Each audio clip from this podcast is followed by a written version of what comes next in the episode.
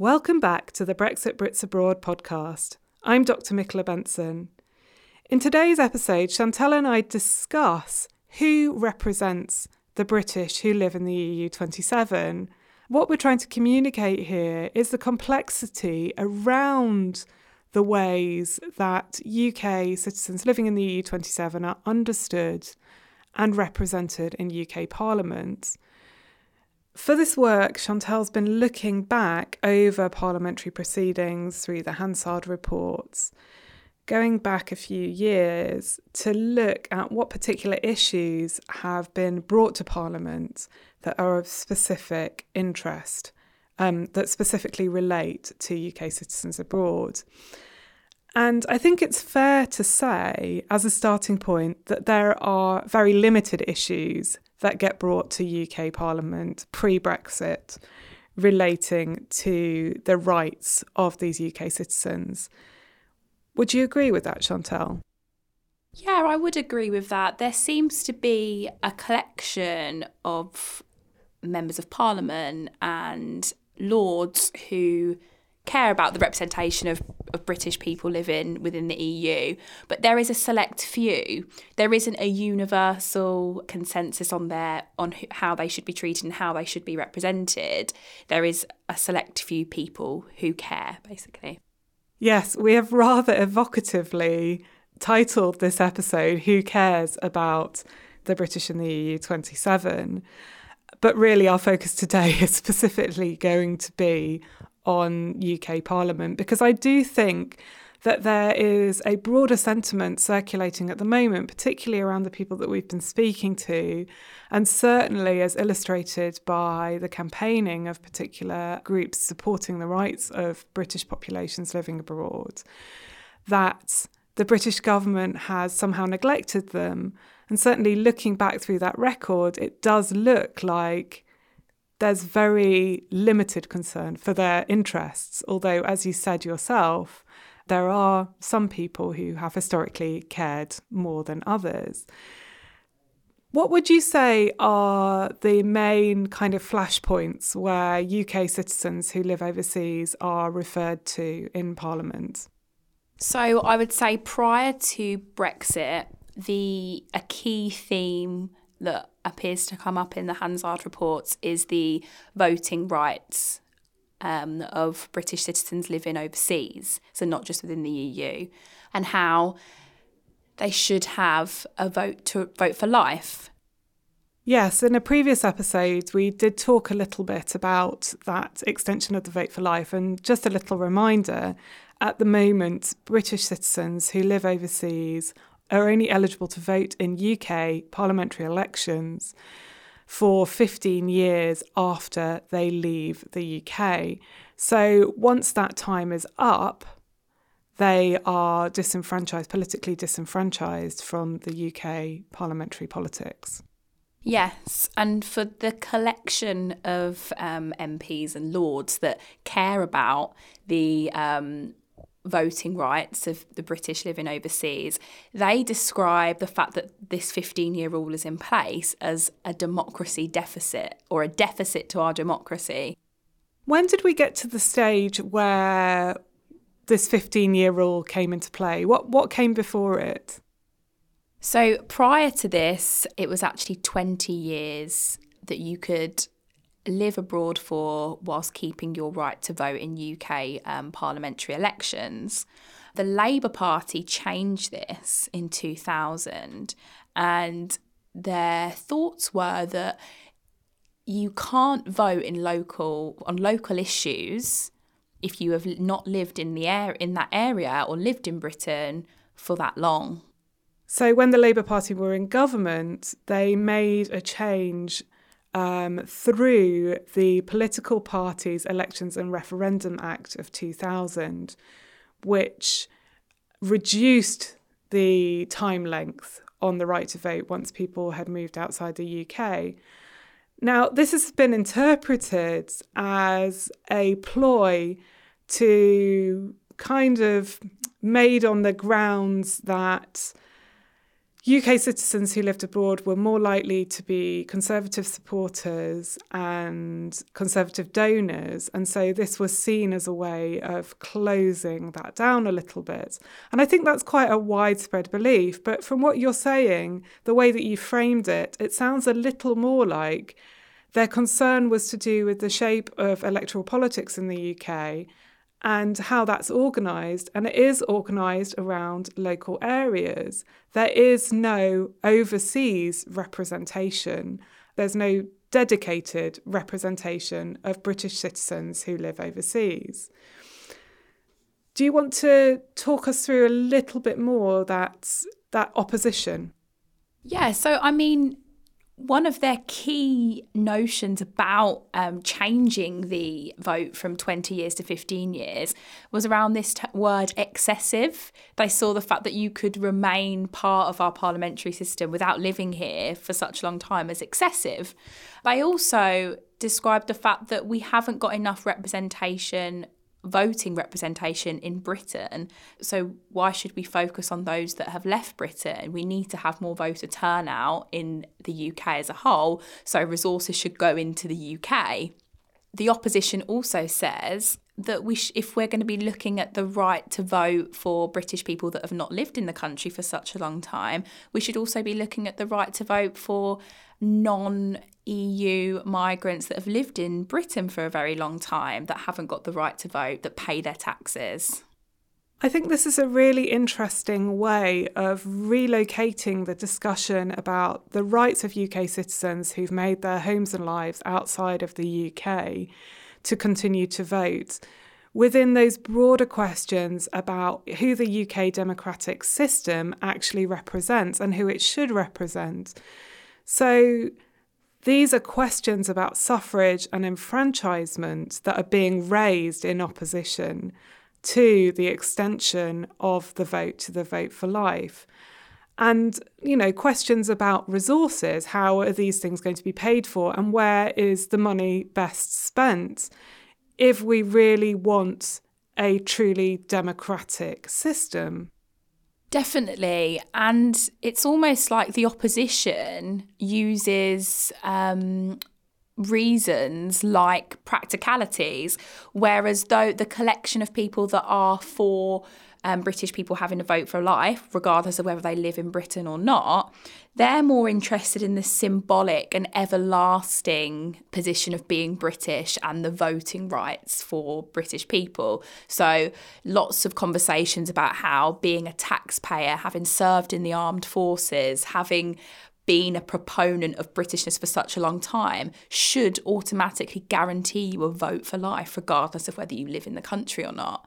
So the opposition is more focused on the practicalities, I would say, whereas the people that are dedicated to giving British people a vote for life, there is a lot of symbolism there about what it means to be British certainly goes back to some of those themes that we've been talking through in the podcast recently about who is considered as British.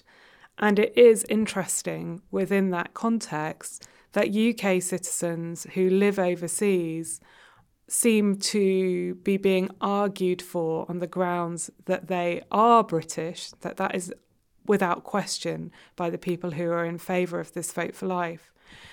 The way that we set up this discussion might incline some of you to think that we're talking about party politics. But it is a little bit more complex than that, as we've outlined in, in our blog post as well on this issue. It really does seem to go to the heart of those questions precisely about who UK politicians should be representing at this point in time and, and why. And certainly some of the opposition is framed as well in relation to other suggestions about who might be disenfranchised by precisely the same people who are supporting a vote for life of these UK citizens overseas. So it's really, really complex. It really isn't about petty party politics. Another standout theme, I'd say, post Brexit is the implications of healthcare for British people living within the EU um, after Brexit. Overwhelmingly, these representations have been focused on the older generation or pensioners, people that have retired. What we've shown in this research is that the populations of Britons living in the EU is diverse. But when we look at the representations in Parliament of British populations and with a particular focus on healthcare, it would seem that they represent the populations mainly as the elderly. Now, um, we discuss that perhaps this is rightly so. Like the healthcare is possibly going to impact the older generation the most after Brexit. If there is a no deal, they are perhaps going to be the people that are um, most reliant on government intervention. Just to be clear, what we intend when we say that healthcare is going to be the issue that impacts on those elderly populations living abroad the most isn't actually just a reflection on their use of the healthcare system, but how they access healthcare living abroad through their S1 entitlements. So, simply, um, and it's a little bit more complex than this. If you have retired abroad, so if you've uh, reached retirement age in the UK and then chosen to live elsewhere in the EU27, at the moment, what happens is that your healthcare is you are entitled to use healthcare in the state that you live on the same terms as people who've been nationals there. And in theory, what then happens is that that is reimbursed, um, or at least the, the part that is a state contribution is reimbursed by the British government. Now, in the case of British populations who work in the EU27, who are paying into social security systems in those countries, they are eligible to those healthcare services on the grounds that they pay into, pay into social security. So the contribution of the UK government is insignificant there. It's not, it isn't the same terms essentially. So that's why we say that these older populations are rightly the focus of those discussions about what happens to healthcare after Brexit. And just a little reminder as we said in one of our myth busting podcasts between Christmas and New Year, only 21% of the UK citizen population currently living in the EU27 are actually of pensionable age and above. So I think what is interesting, though, is disregarding that discussion that we've just had about the focus on those elderly populations in relation to healthcare. What's fascinating is that when you look across those transcripts from Parliament um, through those Hansard reports, you do see this curious slippage, this evoking of the idea of this kind of vulnerable elderly person who has chosen to live elsewhere in the EU. So, really, the mobilisation of this stereotype in a way that's quite surprising in some respects because it isn't just in along the grounds of those issues around healthcare that this comes to mind. It's almost like in the discussions about citizens' rights, there is this figure of the British pensioner living abroad that kind of haunts all of those discussions. Definitely. And I think what it also um, brings into play is this idea that who is who should be protected and just looking at how, particularly in the subcommittees and the reciprocal healthcare subcommittee, looking at how the members of parliament um, act and how they are surprised at the uncertainty that might be faced by these elderly populations after Brexit, should there be, for example, a no deal. So it's almost like they are positioned obviously as vulnerable, but as someone that we should be looking after.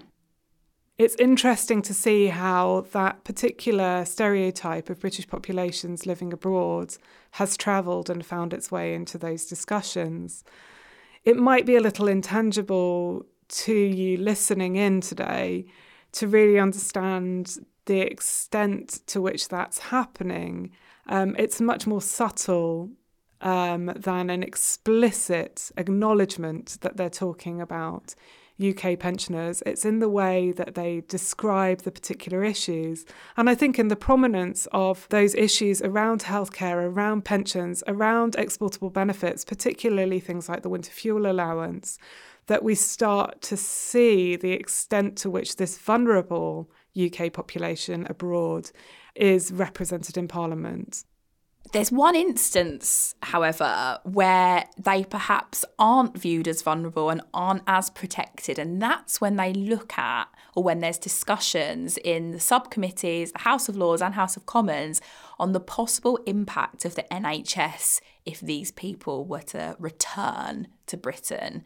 So it's almost like the tone changes like, oh, well, would the NHS cope with that? Would we be able to handle that? I, I don't think these people these people can't really come back, can they? There's almost those sort of conversations or those sort of themes which emerge. So when it looks like there might be a, and this is a direct quote, a strain on the NHS, if there was not to be a healthcare arrangement after Brexit that would benefit the elderly, how would they cope? How would the NHS cope with that? Certainly, this image of 1.2 million British people returning to the UK and needing to access the NHS is, is one that has come back time and time again through media reporting and through those parliamentary records as well.